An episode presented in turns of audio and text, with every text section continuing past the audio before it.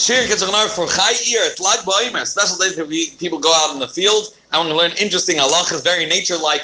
Um, Siman Pei Zayin, Ches, we're going to discuss the dinim of animals on Shabbos and when and how you're allowed to feed them. Halach Yud Ches, Behemoth Chayes V'oifes, whether they're behemoths or wild animals that were domesticated, the and domestic birds, were domesticated birds like chickens and the like. They're growing in the house from They're dependent on you for their food. One is allowed to feed them their food, give them their food on Shabbos. However, those that are not growing up in the house, they're not domesticated. They do not depend on you for their food. They go, they, they, they catch their own prey One is not allowed to do this exertion of working hard to give them their mazines on Shabbos. But not only that, not just you're feeding them in their mouth. You're not even allowed to throw it before them. Even that type of um, tircha is also. Also, you're not allowed to give food in front of doves or pigeons, while they in Indian, if you don't feed them, they'll find their own food. They'll pack wherever they are, and they'll find their own food. So now, the only exception to this rule is nice and You're allowed to give food in front of a dog, and even if it's not for a blind person or a house dog, even it's a stray dog, In that case, even a mitzvah to give it food. Why?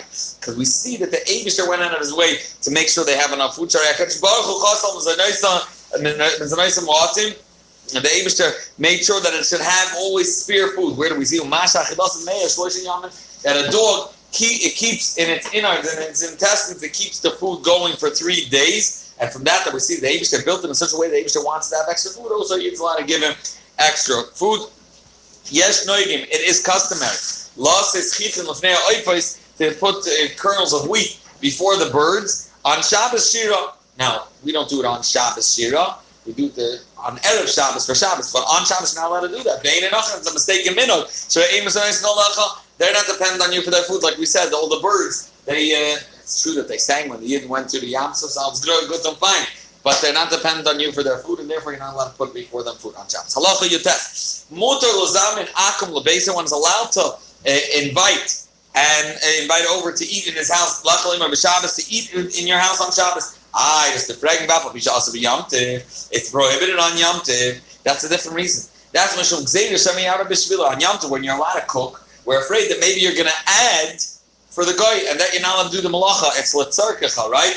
The dinim of, of yamtiv is you're allowed to do um, calls her lochem and not for a guy. So you're not allowed to do it. Maybe you're going to add for him even if you're already finished cooking. Ah, well, Shabbos there's nothing to be chosh on Shabbos. You're not allowed to cook on Shabbos. So mutter law says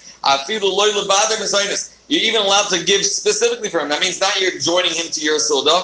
And he's not dependent, he's not your living um, goita. Um, he's not dependent on you for his food. Still, you're allowed to give him food. Again, providing that he's not getting it, not in a way that you're indicating that he should walk out with it and then as if you're he's taking outside for you. Mikol keep some refinements in akum in pnei for reasons of peace we feed and we give also going to eat. It's considered as if the his depends on you for his food because when we play Dake Shalom, we feed Yisrael, Ani Akum, etc. Whether it's animals or uh, livestock or birds, it depends if they are already fully domesticated. And this will discern if we're, if we're and decide if you're allowed to close the cage when it comes in at night and it's not an Isser Tzad. And I'm going to say first outside. If it's already used to coming home and every day it comes home or go, comes in from the courtyard and goes into its cage, then it's not a problem to close the cage. Or it's not a problem to put him into the cage because it's not really called sub. That's the way it lives. But if it doesn't go in every night and you have to bring it in, you're not allowed to bring it into the cage because then it's considered like you're capturing and uh, hunting on Shabbos. So inside behem chayva hurgalo adayin shalom. If the behem chayva, they were not accustomed yet to come back to their enclosure um, and every night to their cage. Avachen afilim hurgalu. Even if they did get used to it, el sha'ata mardu baruchu. They um, really right? They rebelled and they escaped. Also, you're not allowed to push them into their, their enclosure or into the into the cage, or even to the house for that matter, from the courtyard. Or even if they're already in the house, or they're in the cage. The door is open. You're not allowed to close the door. I mean, they're in the house. You're not allowed to close the door of your house. Um, also, the. Why bazeh? Hey, man, This is what's considered tzad, and this is what's capturing Rabbi Yisud Seva. Being farhuru, however, if it's a domesticated animal, comes in every night. Uh, behema, like the chickens that people have in their backyard, and automatically they come in by night to get warm. Behema b'nei tarbos, they're already accustomed to completely domesticated. Every evening they come back to their place. And in this case, yatsu. He's not afraid that they're going to forget to come back. He's afraid that uh, someone's going to steal it. In that case, you're allowed to prod them to move along to come to a place where they're guarded. And the Alter Rebbe adds, "Dafka buys gadol." You're allowed to move it into your house it's a big room, it's a big opening, it's a big room. It's called kasha in a way that you can't, if you want to pick it up or capture it, you can't get it in one swoop.